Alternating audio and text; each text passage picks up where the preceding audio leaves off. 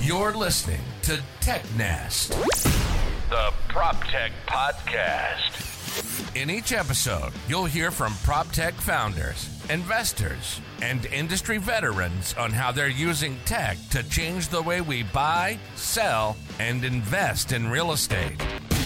Discover market opportunities, interesting data, growth tactics, and trends driving the industry forward. This isn't just another podcast about making money in real estate. This is about how we live. And now, your host, Nate Smoyer.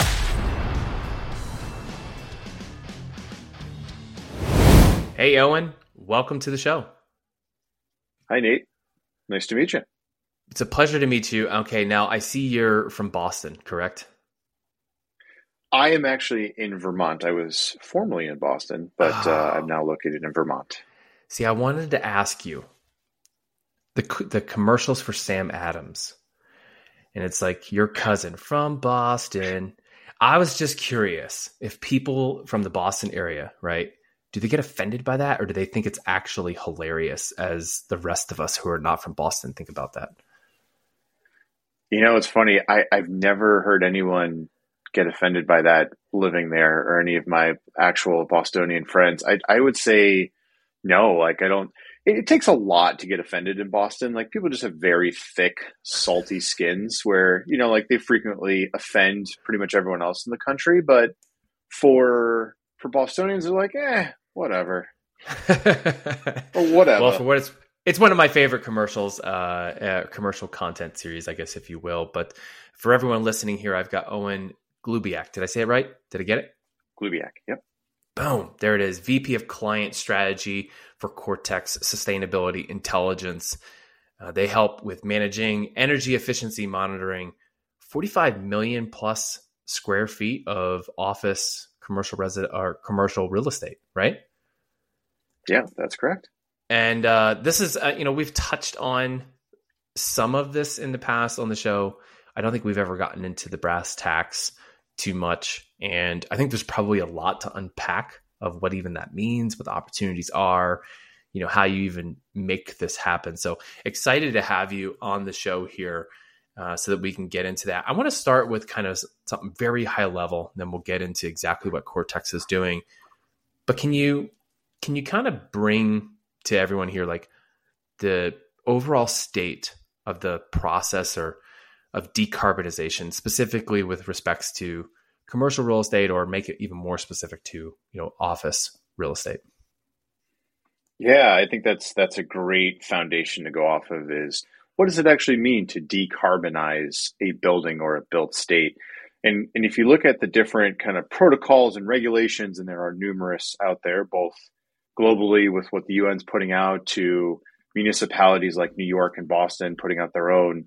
Um, decarbonization at, at, a very basic level is looking at what's called scope one and scope two emissions and sometimes scope three emissions. But what am I burning on site that's producing CO2 or CO2 equivalent emissions? Mm-hmm. What am I consuming that is producing emissions upstream? And then what am I doing that's sort of like part of my business that is also contributing to the overall kind of CO2 contribution to the atmosphere? So most companies are looking at scope one, scope two, which generally is like heating for a building mm-hmm. and any kind of like owned vehicles or things where they're burning on site or, or, or uh, burning emissions trying to get here and there and electricity that's being consumed upstream from natural gas, uh, power plants, coal power plants, you know, the, the gamut of different power generation sources that are mm-hmm. producing CO2 emissions.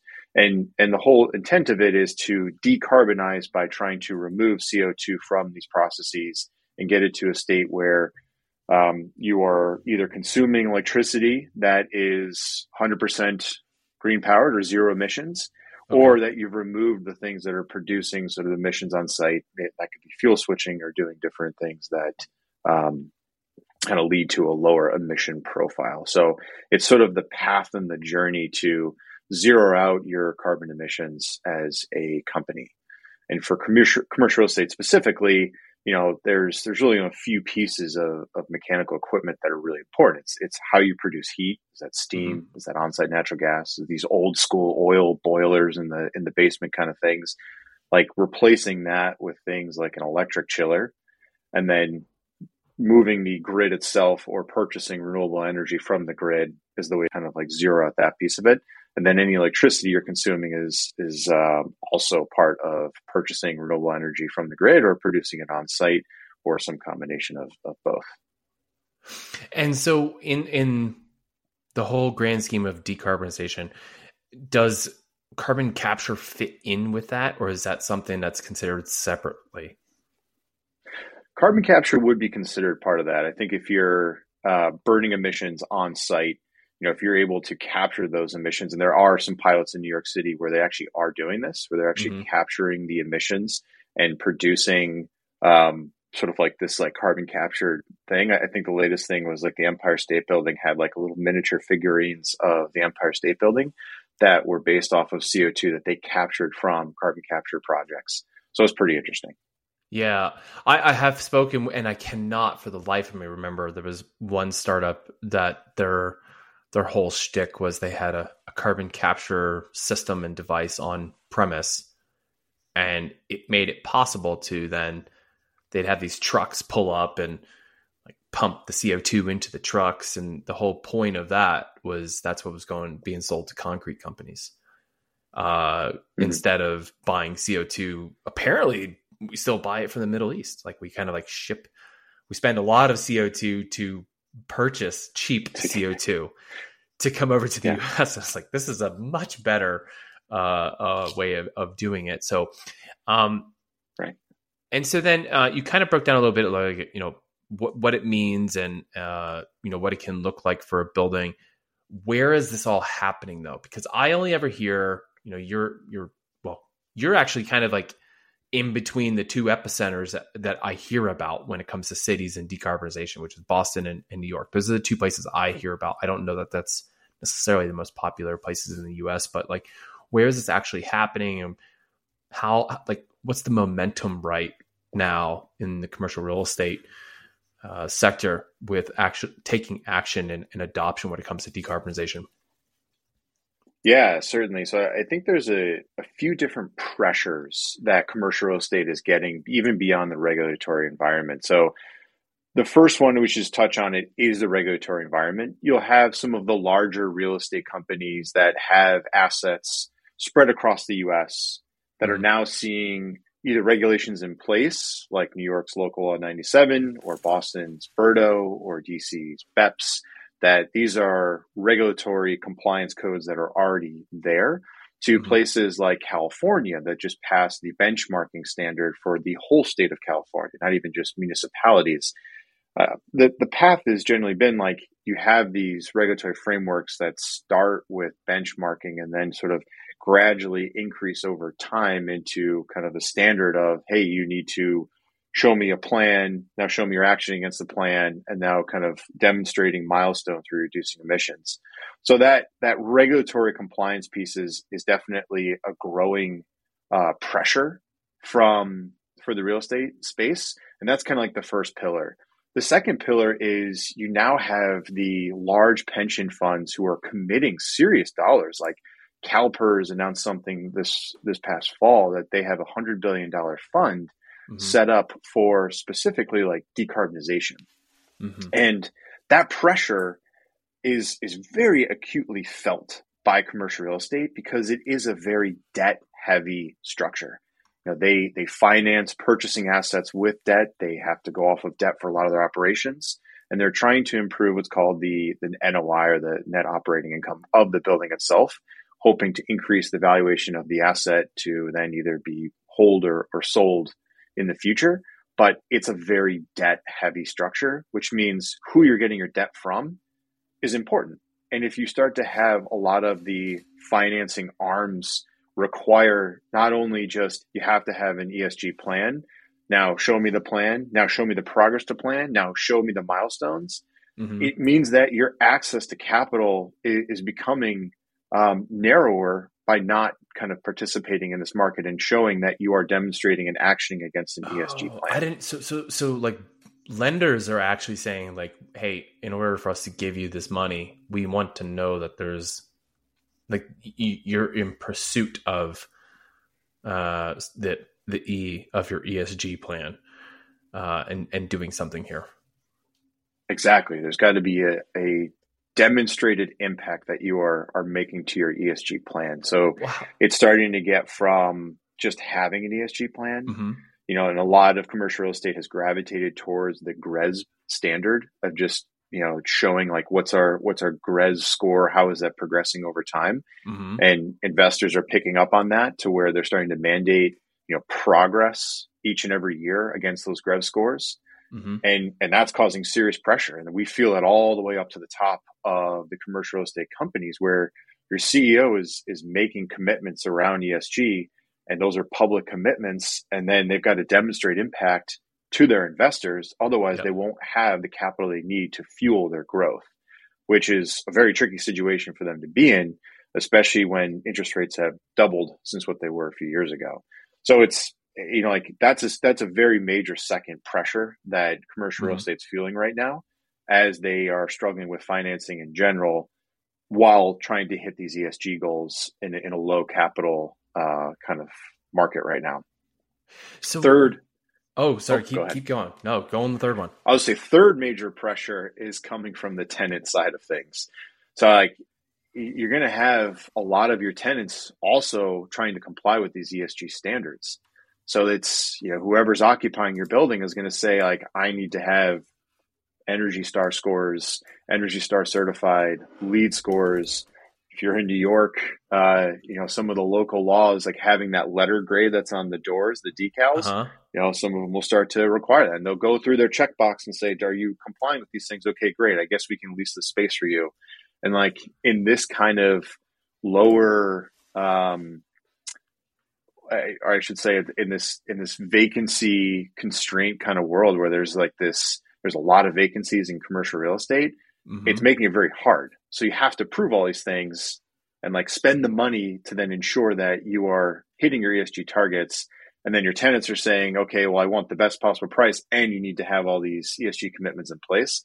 Makes it very challenging to prioritize your capital dollars to ensure that you're meeting your ESG goals and hitting your carbon reduction targets. Okay, so that was awesome. Uh, and, and so the, my my immediate thought here, though, is that if you have all of those pressures, but the lending environment is not what it was two years ago, so it it's more expensive capital, like by by significant amounts. So this just like it's like everything even got harder. Like how can you? And I, I imagine this is part of your day to day problems that you're facing. Uh, like how do you drive that adoption? Like what is it that gets people over the humps, despite the we know tenants want this, we know our lenders are requiring this. If if they're a large holding company, they may have to have it dedicated or, or specified by the board. They may have to have it specified by the city. But the the cost, you know, if they, they have to justify the cost, like what is it that's getting people over the hump to take that leap forward? Yeah, I'm, I'm glad you brought that up, as I think that's sort of the elephant in the room is like, oh, okay, well, I have this, you know, 30 year old system in place that's not broken, but definitely very carbon intensive. Hmm And I don't have the millions of dollars of capital to spend to replace it right now. And I'm going to run into these commitments in the future. What can I do right now to try to optimize the performance of my building given my low capital environment? And, and I think that's exactly where solutions like ours have come into play because we focused on this operational excellence and trying to squeeze as much efficiency out of a building asset as possible. hmm And we do this by kind of prioritizing a framework of different energy conservation measures, or ECMs is what we call them, to drive this sort of desired energy um, state or, or achieving energy objectives. And it can be done with simple things like how do you start your building? How do you shut down your building? How do you avoid peak demands in the summer or the winter mornings? Or just ensuring that equipment is just not running overnight I mean, if you drive around a lot of the spaces that are tenant controlled, you just see stuff is just on. And, you know, like that is where like behavioral operational excellence comes mm-hmm. into play.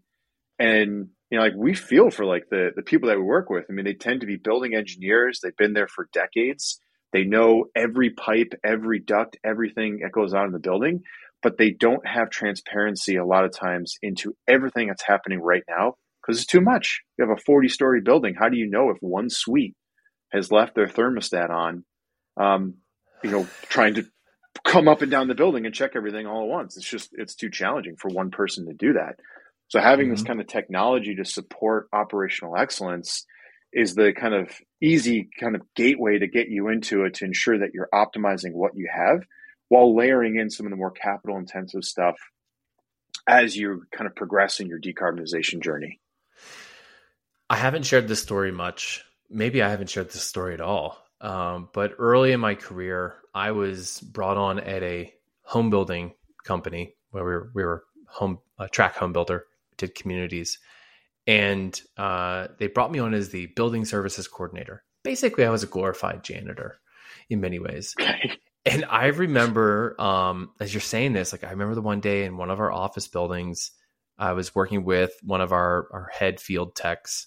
We were mapping the HVAC because we we we had basically like the duct system didn't match with the vents in the ceiling. So we didn't know where air was going and how and then people were always saying they were cold and there was people in the same office were always saying they were hot. So we were constantly dealing with these battles of like inefficiency of the system. And so like, I remember with like a, a yellow notepad and like we're drawing this out because we just didn't have accurate records at our access.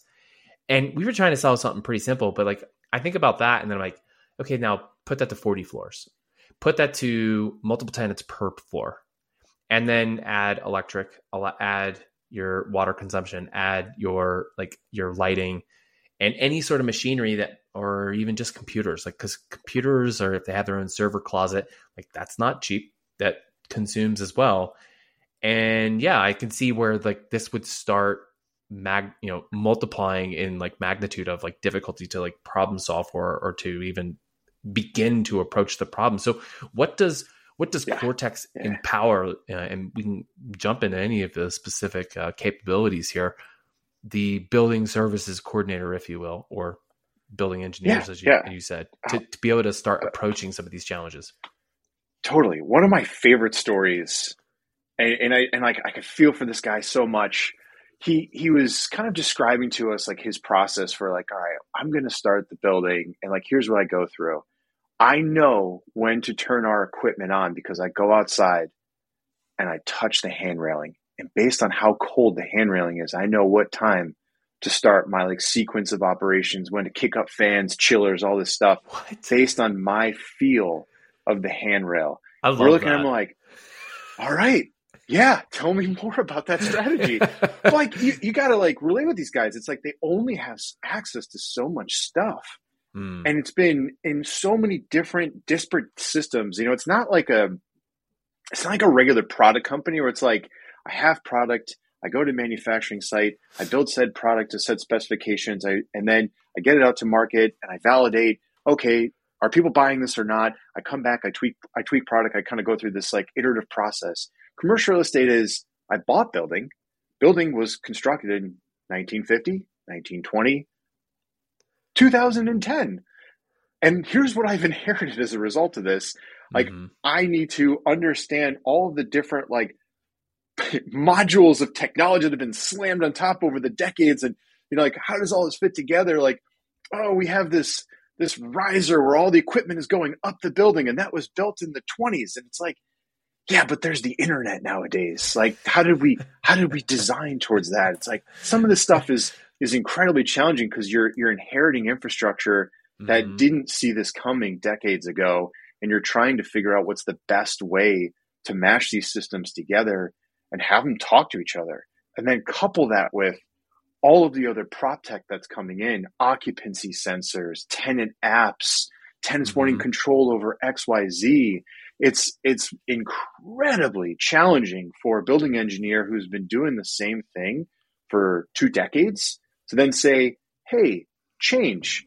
change overnight, do better. You can do these energy reduction goals. Like they're set up for for failure to some extent, and like there needs to be this like very robust structure in place coming all the way down from the top of like we've made these energy commitments and this translates all the way down to incentives for the chief engineers and the building engineering team to comply or to achieve those goals and then how to actually get there so that they feel like they're part of the overall conversation of we've set these goals and i'm part of the the goals to kind of get to this this outcome of reducing our emissions to eventually be net zero. Otherwise it's you're asking you're asking somebody who's been doing the same thing for you know two decades and is put in a position to kind of add more and more technology thrusted on them to change. And um, mm-hmm. you're just not going to get there as a result. So our view of this is you know start with the building engineer help the building engineer kind of understand you know where, where are my current gaps? What am i not getting visibility into? Bring the corporate objectives into play there. Map out that mm-hmm. governance structure so that there is this connective tissue between commitments that were made at the top to my everyday behaviors of touching that handrail and and kind of making the behavioral changes so that it's a data driven process um, and not one that's based off of like well i have been doing this for decades um, I, I know I need to change, but there's not really a forcing function for me to do so. So mm. that's that's kind of what you're running up against when it comes to this this infrastructure, and that's what we're trying to provide to our commercial real estate customers is this structure so that they feel I'm making commitments and I have line of sight for how I'm actually going to achieve these targets. And you're involving every mm-hmm. stakeholder along that value chain from, you know, boiler room to boardroom in that process. Totally makes sense. And I don't know who that guy is, but give him a raise. Because that's a that's a level of passion for what you do every day that you even took the time to note of like, hey, here's how I know where things are at. It's like when I touch that railing in the morning, I just I just know where we're going. And there's something about them. Like, I don't know who that guy is. I want him on my team. Um, I know, right? I'm gonna take a shift but here. Can you imagine you being had that to know. guy though? Like if you're that yes. guy and like you have you have like changing, you just like you have such. But then you're shown the light. There's ways. Yeah. There's other ways to do this. Yeah. Exactly. That'd be a hard exactly. thing to ever uh, train someone to come work with you. Is like when you touch this railing, note its temperature. Uh, right. Your apprenticeship is going to be pretty difficult. Very yeah. zen. All right, I'm gonna I'm gonna shift here a little bit. Now we had you had to have known. Uh, I didn't prep you in the pre-show, but hopefully you know we weren't going to get through this discussion without talking about the role of AI. Uh, it's yeah, AI has been the talking point all year for everyone. Everyone has AI. Uh, every company AI. is an AI company, and some of that's true. Some of it may yep. be a little bit of a stretch. Uh, but you know, I, I tell people like, look, if you're incorporating even ChatGPT to some degree, you've got AI added in here. So hey, run with it if you will. Um, but where does where does AI come into play when we're talking about decarbonization? And I, I assume there is a play here, and it seems like it because there's many data points to start looking at size of building, types of systems, tenants, number of windows and doors in a building. I, there's there's you know, and I have no idea what you guys may or may not be doing with your modeling here, uh, but it seems like yep. there may be some very applicable uh, uses here for AI. Can you can you walk me through that? Yeah, hundred percent. And like full disclosure, like our company, you know, was founded on AI principles like back in 2014, but like it AI in this case is bringing these disparate systems together to help people best operate the building based on external, internal conditions. There's too many variables. There's far too many variables that have to go into play here where people have been making decisions in silos. And AI is a great way to connect the dots together to bring these systems together so that you're incorporating things like tenant occupancy increasing on any given day and what that translates to in terms of when to start certain fans and when to shut down certain fans uh, to optimize the performance of the building, also while providing tenant comfort. You know, like a lot of stuff is done on feel. Uh, mm. You just you can't you can't do this with kind of traditional OT technology of like start stop. It's got to be based on you know AI principles of of bringing in these systems and being able to find kind of the, the path of best fit um, and and just optimizing the performance along the way. So like for for us and, and our approach, AI is is kind of been the thing that we've leaned in on the most because we feel that there's too much data out there and we're trying to bring it all together to help in this case building engineers you know best operate their day-to-day life um, what to do in any given day based on any kind of conditions you know is this a monday and our, our building was shut down over the weekend so we need to heat the building a little bit more than what we would if it were a thursday you know is occupancy expected to swing dramatically on mondays tuesdays thursdays what does it look like mm-hmm. historically? What do we expect this week? You know, what am I seeing in the weather patterns that's making it so that I, I can understand, you know, what's the optimal time to start this based on humidity, based on cloud cover, based on, you know, all the different weather parameters are out there. You know, like you can't do that based on feel. You can't do that based on mm-hmm. um, traditional OT technology or even just regular IoT technology. Like you need to have AI driven insights to find this pattern matching so that you can kind of optimize the performance of the building and have tenant comfort not be sacrificed as a result of that because that is a big piece of it. So there's, you know, my take of this is like AI is this nice connective way of saying, hey, there's too many disparate systems. You need mm-hmm. an AI tool to help kind of narrow this down so that you can really focus on the things that matter, not based on like what time you need to start this fan or what time you need to start this chiller or what time you need to shut down these fans or turn them down or et cetera, et cetera, et cetera. So it just, it makes it so that you can focus on this broke. I'm going to go fix that. And when I'm shutting down the building is based on all these different parameters that are going to help me make a decision that I don't need to do a bunch of different math or talking to folks or, or just even going up beyond and just saying, you know what, I'm not going to shut down the building until 11 p.m.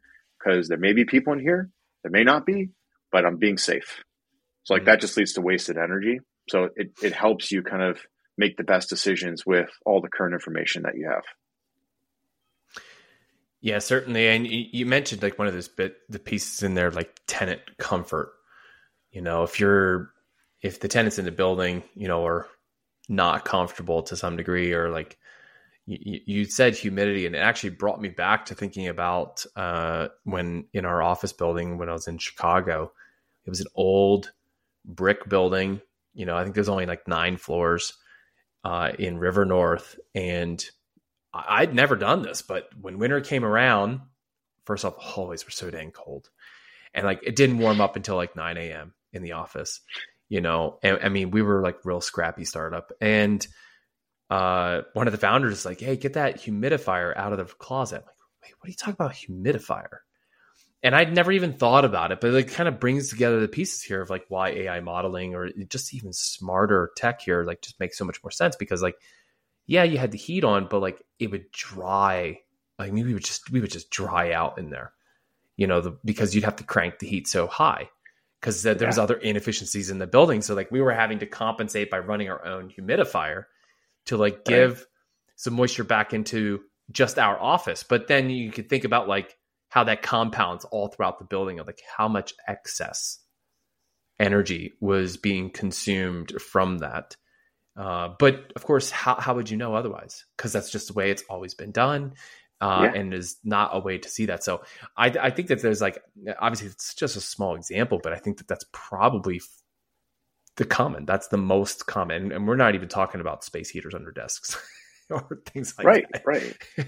yeah. I mean, like you take that into account. You also take into account like indoor air quality. It's like if your humidity levels at like ten percent, you know, like that's got some health implications to the people in that office where you're drying them out. Like that's not good either. So you you, yeah, yeah, you yeah. want to have some way of measuring these things that you're not sacrificing, you know, like people's health just to maintain a certain energy standard. It's just like you have to balance all these things together. That's why you need AI to do that because it's just too hard to do it manually. Yeah, yeah, and I imagine this is even more important now um, for office owners and, and managers. The the value prop of office has to be clear and direct to tenants you know, taking the risk of sacrificing on the tenant experience is probably not a good idea at this point uh, given yeah. the the state of work from home and some of the the challenges that you know that exist within that vertical. Uh, that's just not something. Is, that something that you're hearing from managers that they're they're leaning into more and more, or is that just more of an anecdotal? Like, well, we know we've got to put more emphasis on tenant comfort because you know we've got to maintain our existing ones, or we're using this to recruit new ones. I mean, in terms of the commercial real estate owners, and I can talk specifically about the tenants as well. There, there's not an owner out there or a building team that is not thinking about tenant comfort every other second. And, and mm. that is the number one goal is ensuring that your tenants who are, you know, footing the bill. So it's like rightfully so, they should be comfortable are, mm-hmm. are really, they're actually comfortable. And in this day and age where you have uh, pretty low occupancy Mondays, Fridays, and trying to entice people back into the office, you know, somebody coming in and saying like, "Hey, I'm I'm unproductive because of X Y Z condition in the office," like that's not what you want to hear. So yeah. commercial real estate in general is very attuned to those challenges, which is why you tend to have like crazy run times and schedules because they don't want to hear complaints. They want to make sure yeah. tenants are, are happy. So that causes like a, kind of a conflict of interest. Like you have this, we're hitting ESG goals, but we also want to run all the time to make sure tenants are comfortable. So like that's where you get this inherent sort of balance between your tenant comfort and your energy performance. And you need to make sure they are in balance based on you know data that you know of like when are people coming in the building? What's the lease obligations? What's the occupancy on different days of the week? Can i toggle back certain floors based on the fact that there's one person in there not 500 and yeah. and like that is a serious implication for energy performance that frankly like most building teams are blind to at the moment. And so that's where technology plays a role of giving that transparency yeah. and visibility into what's going on in the building itself and then how do i optimize my my equipment to kind of match the conditions on the space today and, and tomorrow. Very cool. Owen, we oh, are. And I forgot to mention to... the tent space. so yeah, yeah, go ahead. We we can. All we good. Can keep going. Hey, we're gonna we're gonna transition here to the segment I like to call for the future. For the future is when I get to ask each guest who comes on the show to give their best predictions based on the following four questions. Are you ready to play? Let's go for it. All right, let's do it. Question number one What does Cortex look like one year from now? Ooh, good, good question. I love that. So, one year from now, I won't get into specifics in terms of growth or size, but we we we want to be the solution for helping optimize the performance of commercial real estate assets. Now, we're we're specifically saying commercial real estate is you know we're we're the embedded partner in this case to drive down energy demand lower energy costs and provide the framework to align the stakeholders across the entire value chain. Boiler mm-hmm. room to boardroom to your tenants to help people get that real-time visibility and progress towards their ESG goals. Practically what does that mean? It means that we are communicating to the CEO this is the direct impact that you're that we that your team is having towards your ESG goals. Right now, it's there's a lot of like disparate teams, and mm-hmm. and that's very very challenging to do. And so we're on this path of ensuring that we're making that connective tissue all the way up, so people know very much what did the engineer do to actually help achieve this goal. Right now, they're just seen as the guy in the basement, and they don't get a lot of credit for kind of pushing the envelope for making energy reductions. They only get slapped in the wrist when things go wrong. So yeah. our goal in this case is to be that connective tissue so that we can really point out, hey, who are the leaders in your space and who are the laggards and you know what can we do about it to kind of change that. Question number two, Boston and New York, we talked about a little bit already, have passed some of the the more aggressive, if you will, decarbonization laws in, in America for American cities. Which cities or city do you think will follow suit in the next year or two, adopting similar policies? Yeah, there, there's a lot of interesting legislation that that is out there for a number of different municipalities. I, I think California as a state is likely on the fastest path, given that they have now passed their benchmarking standard, and that's usually mm-hmm. where people start. Is they start with the benchmarking standard, and then they grow into okay, here's here's the path. Like we're going to do emissions kind of milestones and then it's okay everybody submit their kind of plans and milestones or how they're going to achieve it by some target and then it's okay fine start in 2030 2028 20 something um, so you need to actually start actioning the plan as you go and you know California is, is definitely on that path um, where you know we we should start to see some interesting legislation pop up around you know what does that mean for commercial buildings? What does that mean for for all buildings? You know, is it, what is it? You know, where where is it going to dip down towards, and, and how many people are going to be affected? You know, the benchmarking standard was was quite um, was quite broad in terms of who it mm-hmm. impacted. So I think we could expect something similar from you know future carbon regulations. But other ma- other major cities that are that are reviewing these kinds of pieces of legislation, whether they be building energy performance or its direct CO two emissions, uh, Chicago, Denver, Austin, um, Washington State has an aggressive kind of building energy standard.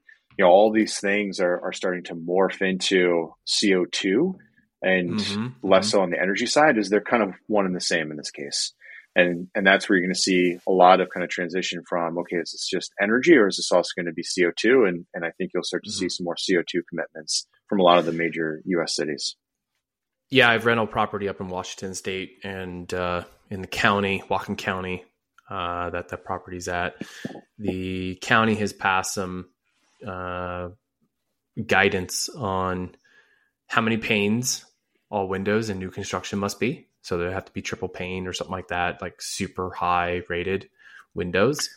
Uh, and the other one that really has upset a lot of people, uh, which I can understand both sides, but uh, gas, they n- no longer can you use gas appliances uh, yeah. in your new construction. So everything has to be electric. And that one was uh, particularly, uh, you know, a, a dividing point amongst people. And the the Windows piece, even when that passed, the the hearsay I was getting from a few people who work in finance, uh, doing a lot of lending for like builder loans, was that it actually caused a backlog of permits. Because basically, if you didn't pull your permit by a certain point, you had to have, you know, those certain windows, and so then people just started filing. It was a massive load of permits they filed earlier than they normally would have to beat that you know having to upgrade all their windows and things so it's a very interesting very interesting time to be following this but it certainly looks like a lot of this is getting put onto the, the front end of construction which uh, over time you know should should help but in the meantime we have a large amount of inventory both commercial and residential that's just not up to par all right number three here on for yeah. the future what's one industry trend you think will continue but you wish would go away oh man uh that is a tough one. I need a moment to think about that. So, one industry trend that will continue that I want to go away. Mm-hmm. Specific to commercial, commercial real estate in this case. You follow Can be anything heart. but I'm, probably I'm commercial real estate. So I, I think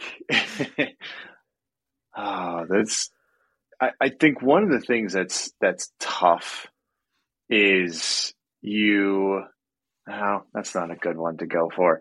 Can I skip that one and come back to it at the end? I need some more time to think about that. Yeah, we'll come back. We'll, we'll hit you with number four and then we'll come back. Number four here what's one okay. thing you believe will dramatically change or fade away in real estate as a result of tech advances?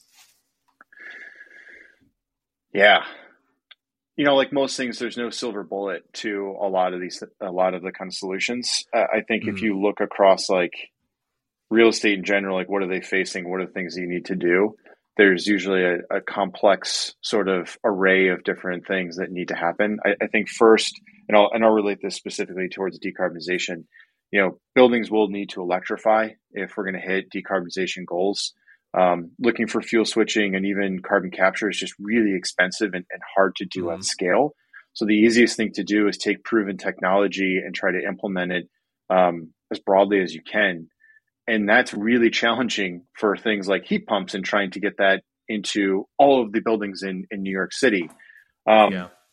But building electrification, I, I, think, is is absolutely something that it just it's going to continue, and it's going to continue to be very expensive. There will be backlogs as there are right now, when a lot of companies are going to try to like um, implement all these recommendation or implement a lot of ECMs and not try the buildings towards the end of the uh, 2020s, going right to 2030.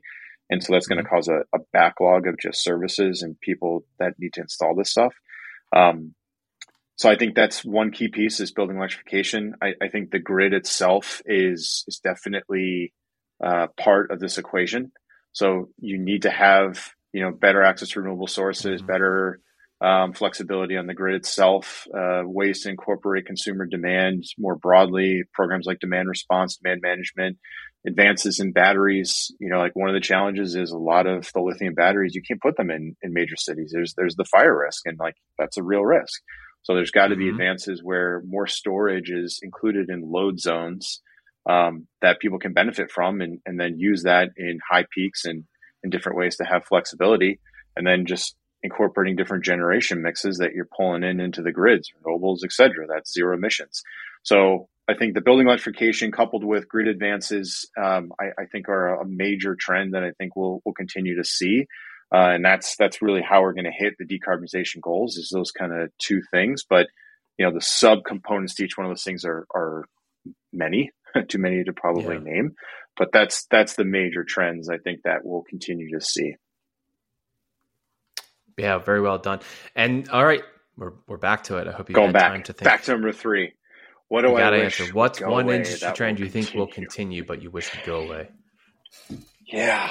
Oh Get God. with it. It doesn't have to be sustainability it- or decarbonization. No, I, I, it's, it's good though. I, I think one of the things that's just, it's incredibly tough, um, is just the how we how we get into the offices. Like most of commercial real estate, Mm.